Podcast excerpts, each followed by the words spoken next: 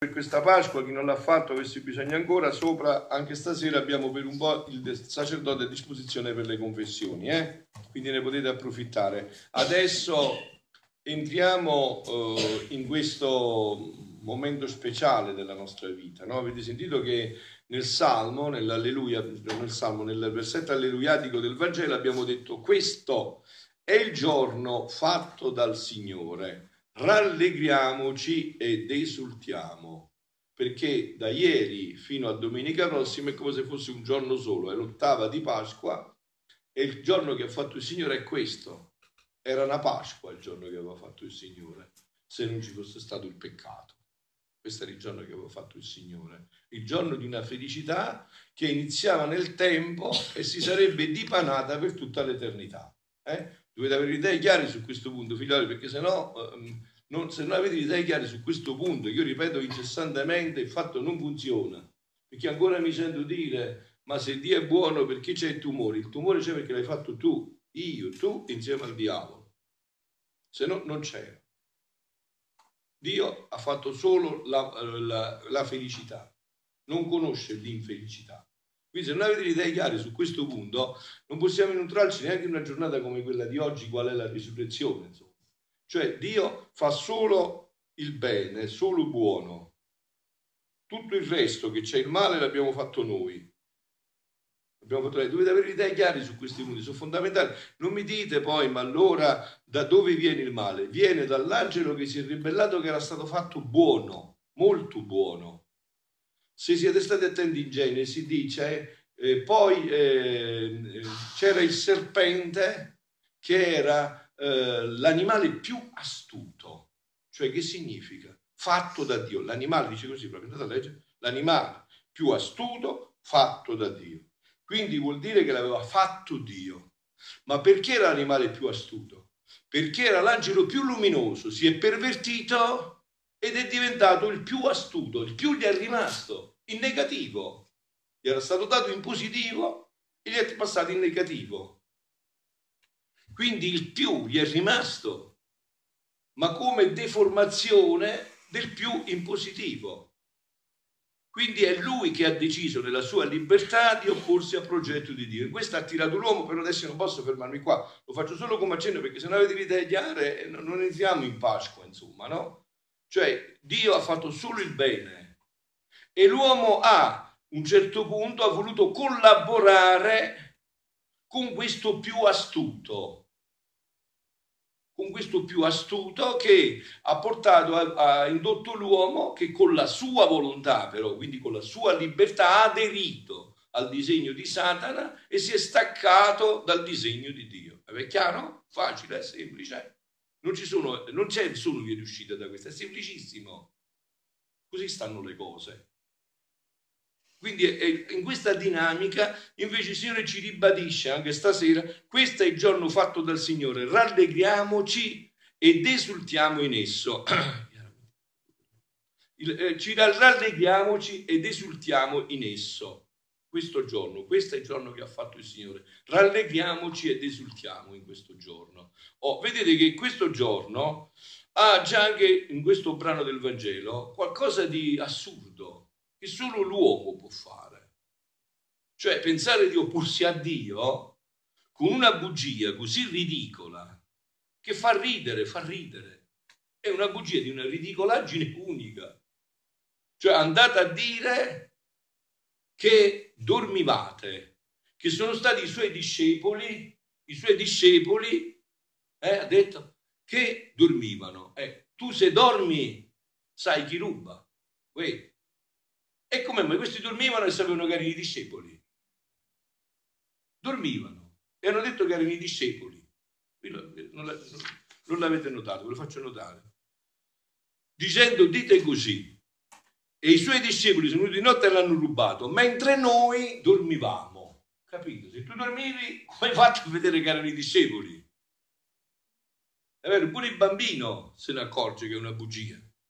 Pure il bambino piccolo se ne accorge. Ma questo è l'uomo. L'uomo dell'umana volontà è questo. Capito? L'uomo dell'umana volontà è questo. E anche perché questo è un fatto storico, accreditatissimo, la risurrezione. La risurrezione è il fondamento della nostra fede, Cioè senza risurrezione io non sarei mai diventato cattolico.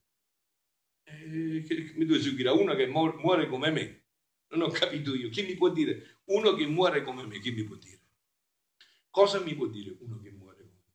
Che muore come me. Invece qua si tratta di un evento. La risurrezione, questa risurrezione è stata fatta per virtù propria. Cioè quest'uomo che Dio si è autorisorto, capito? E risurrezione non significa richiamare in vita. Anche Lazzaro Gesù lo ha richiamato in vita, ma poi è morto. Risurrezione significa che poi sei proiettato in una vita per sempre, che non finisce più, e che ti trasfigura per l'eternità. E questo ci sono solo due. Abbiamo detto anche ieri sera, Gesù e la Madonna, che sono gli unici che sono in questa dinamica. Quindi questo è stato visto, è tutto scritto, anche da 500 persone contemporaneamente. Da 500 persone contemporaneamente l'hanno visto questo. Quindi questo è un fatto storico fondante. Certo, se voi mi dite, ma se c'erano i telefonini moderni che abbiamo adesso, qualsiasi apparecchio moderno, si poteva riprendere quel momento? No, si poteva riprendere. Come, con quale energia, secondo voi, è risorto Gesù? Io ce l'ho una mia idea, la dico, no? Qual è l'energia che l'ha fatto risorgere? Si chiama amore, quella si riprende, ma non quell'amore che diciamo noi, quell'amore che, l'ho detto tante volte, noi anche l'amante che tiene l'amante diciamo che è amore, no? È un'altra cosa, insomma, sto parlando dell'acape, l'amore di Dio, il vertice dell'amore, l'amore di Dio, no? Quest'amore ha fatto, quindi non si poteva riprendere questo evento, ma questo evento così forte, voi vi dovete fermare un attimo a pensare su questo punto, cos'è successo in questo giorno per tutta l'umanità, cioè la morte è stata sconfitta, perché nel regno della morte che Satana aveva messo con quel peccato che abbiamo detto, San Paolo lo dice, no? La morte, tutto è avvenuto per invidia del diavolo. Col peccato è entrato tutto questo, no?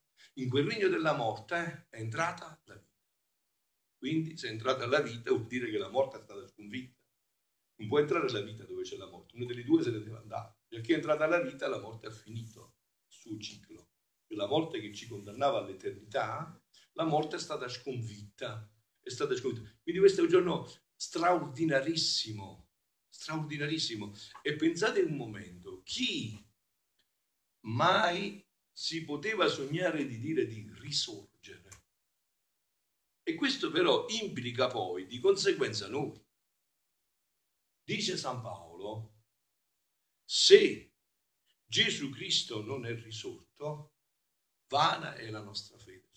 Sapete come si può tradurre in un'accezione nostra, meridionale, campana, in modo speciale, napoletano? Si può tradurre. Se Cristo non è risorto, che facciamo? Siamo una banda di scemi. Eh sì, che facciamo? Se Cristo non è risorto, cioè, ma già chi Cristo è risorto, quindi questo cosa porta come conseguenza? Che noi risorgeremo con lui. Se il tralcio rimane nella vite e la vite è buona, il tralcio è buono.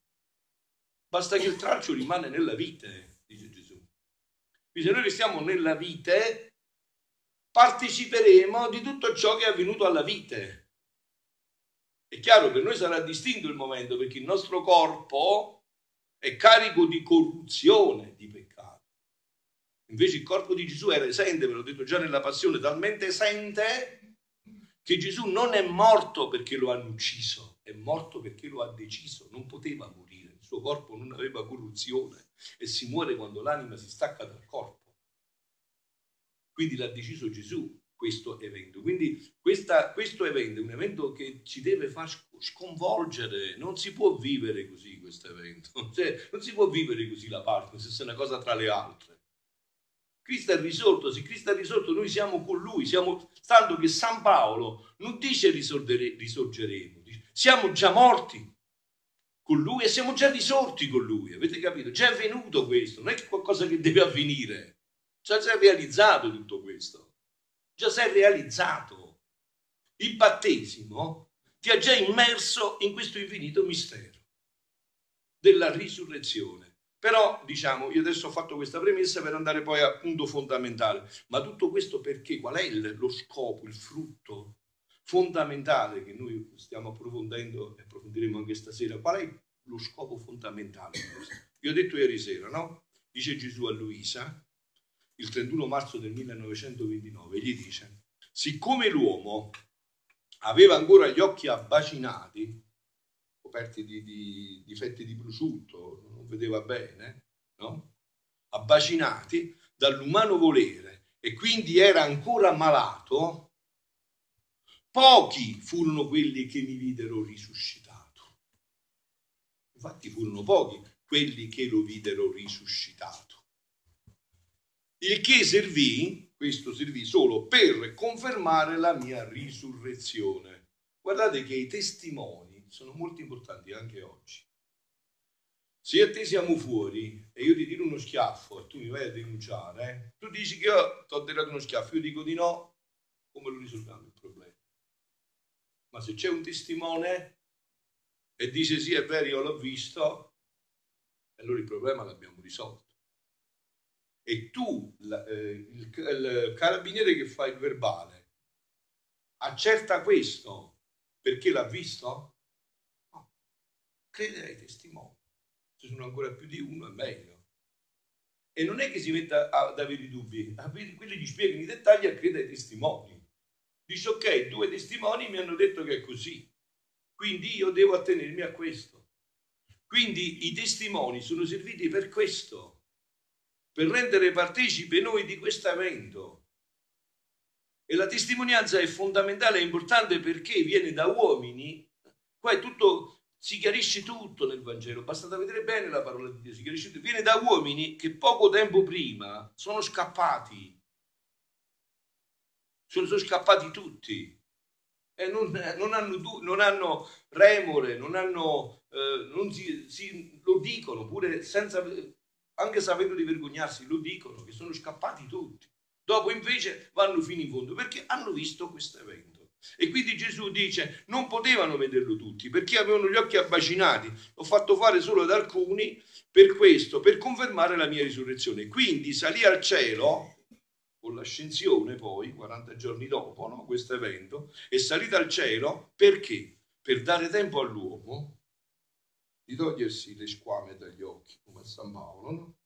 Per dare all'uomo di prendere i rimedi, le medicine, affinché guarisse e si disponesse a conoscere la mia divina volontà. Molto importante il passaggio, eh? Per vivere non della sua volontà, che ci aveva portato a tutte queste malattie, non della sua, ma della mia.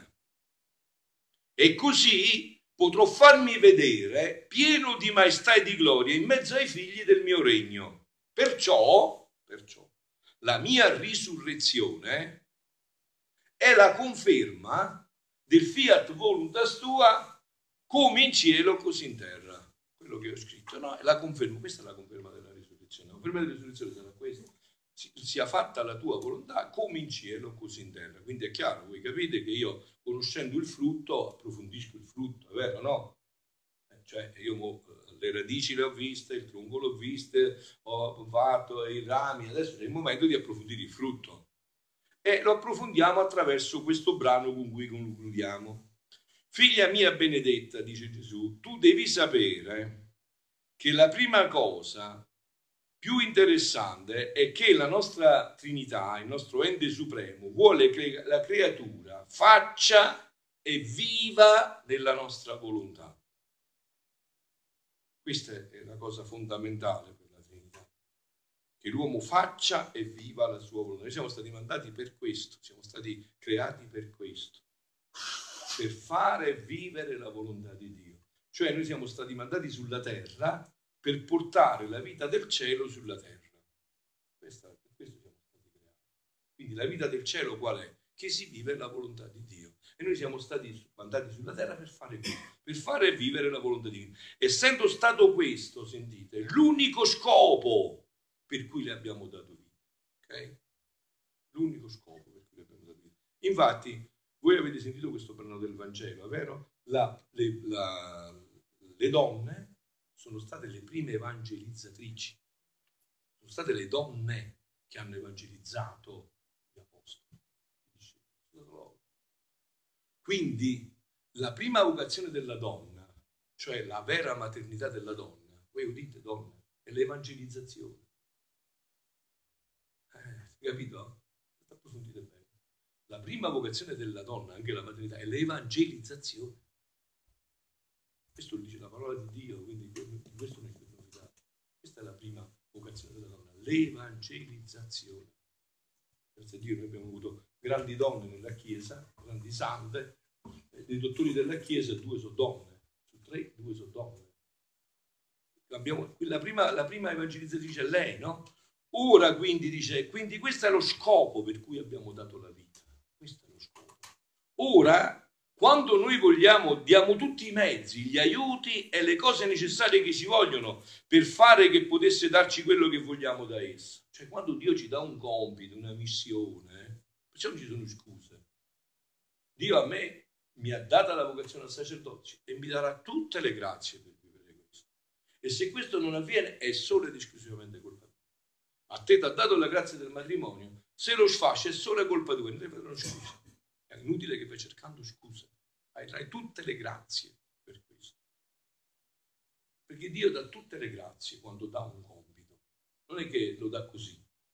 Ti dà tutte le grazie. Poi è chiaro, se tu queste grazie le perdi, se tu queste grazie non le alimenti, allora questo è un altro paio di maniche. Ma tu hai tutte le grazie per fare quello che devi fare. Dio ti dà tutto. Quello che vogliamo da essa. Cioè vuole da me, ha voluto da me che io fossi sacerdote. E allora perché ha voluto questo? Sicuramente mi ha dato tutte le grazie per questo, non c'è dubbio. E se qualcosa non funziona, non funziona solo da parte mia. Vi vedo un poco perplessi, siete certi? Così non c'è dubbio, no? Cioè è facilissimo, non c'è dubbio, è proprio così. E se occorre un miracolo continuato da parte nostra, lo facciamo, purché otteniamo il nostro intento. Tu non sai che significa un atto da noi voluto da noi e compiuto nella creatura. Cioè dici, tu non sai che significa quando io voglio una cosa e la creatura la compie, che significa davanti a Dio questa cosa? È tanto il suo valore, la gloria che ci dà, che giunge fino a farsi corona, abbraccia l'Eterno ed è tanto il contento che ci dà che mettiamo il nostro essere divino a disposizione della creatura. Ma io dico per analogia, no? Certo, un'analogia molto... Analogia significa che in parte è uguale, in parte è differente. Un'analogia molto sbiadita, perché l'umano, il divino, insomma, ci passa l'infinito. Ma per un'analogia, no? Un papà che vede il figlio, che ama la volontà del papà e la fa. Ma non si dice, non ce l'ha, non si dice, non ce l'ha pure il cuore. Ce l'ha pure il cuore. Beh, ce l'ha anche il cuore. Sì o no? Sì. E allora, per un'analogia, capite com'è facile? Per un'analogia è facilissimo questo, no? Il figlio che vede il papà, che il papà neanche inizia a parlare, e il figlio già fa quello che dice il papà. E il papà dice, ma senti, mio figlio mio, questo è il portafoglio, ti è tutto il portafoglio, vedi pure il cuore, tutto, papà. Cioè ogni volta neanche riesco a pronunciare la parola, tu già lo fai a papà? Cioè, ho un figlio modello io. Quindi, abbraccia l'Eterno ed è tanto il contento che ci mettiamo il nostro essere divino a disposizione della creatura per fare che il nostro atto voluto e compiuto avesse la sua vita in esso. Ora la prima dote che diamo a chi vuole vivere nella nostra volontà, il primo appoggio, la difesa sicura, sono le verità.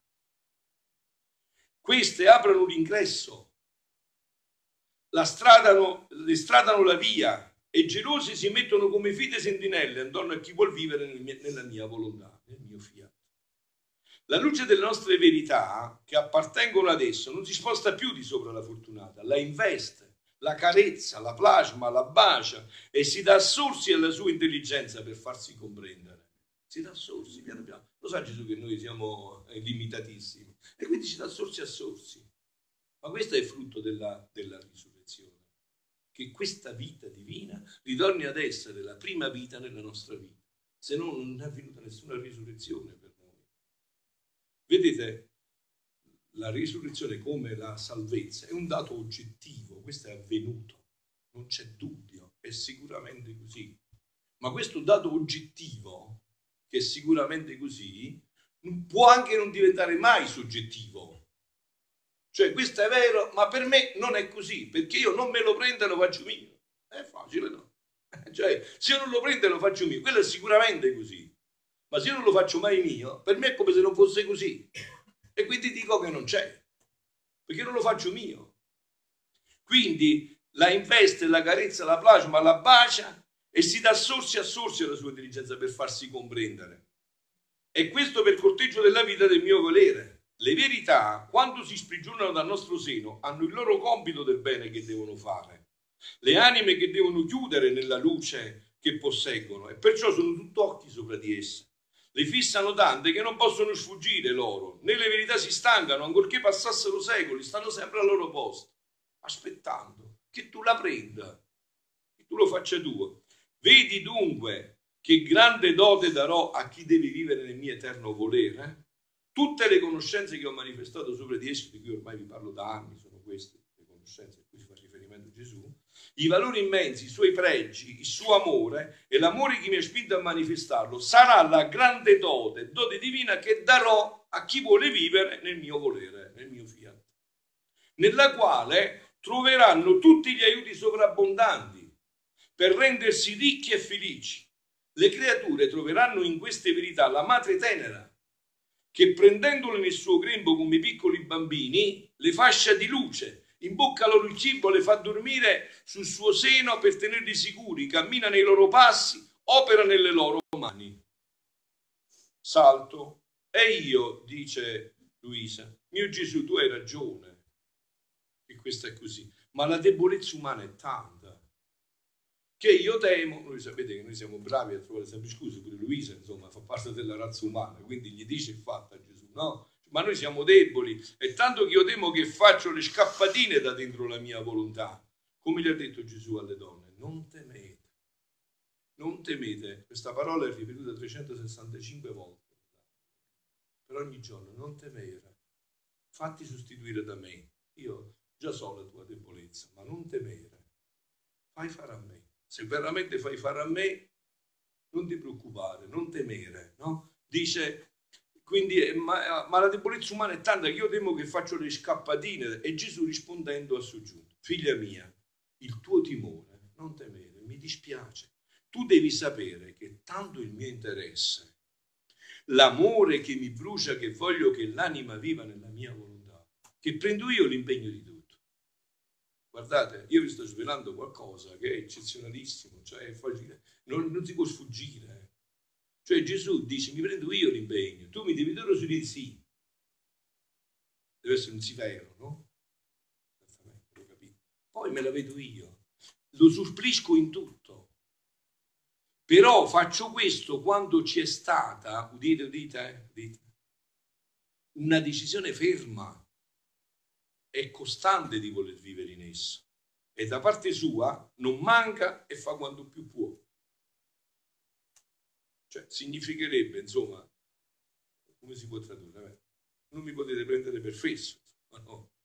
Cioè, se è una vera decisione, state certi che è vero sarà il fatto che si realizzerà, non vi preoccupate. Senti un mio segreto, figlia mia, e dove mi fa giungere il mio amore.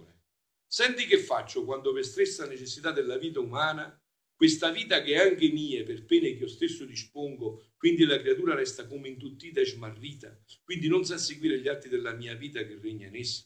Io che voglio che questa vita non resta spezzata, leggo veloce perché mi fermo poi, perché essendo una vita, non virtù, che si possono fare atti a intervalli e a circostanze, ma nella vita c'è questa necessità dell'atto continuo, io che sto a guardia e geloso, ne mantengo la sentinella, come vedo che essa interrompe il suo corso, sentite, faccio io quello che dovrebbe fare essa, onde il mio operare nel mio fiat la scuote e ritorna in se stessa, e segue il corso del mio volere, e io senza neppure dirle nulla della sua fermata, rannodo da dove lasciò, e dove seguì l'atto mio, in modo che la vita del mio fiat non resta spezzata in essa, perché ho supplito io a tutto, molto più che nella sua volontà essa voleva, ma la debolezza l'ha interrotto.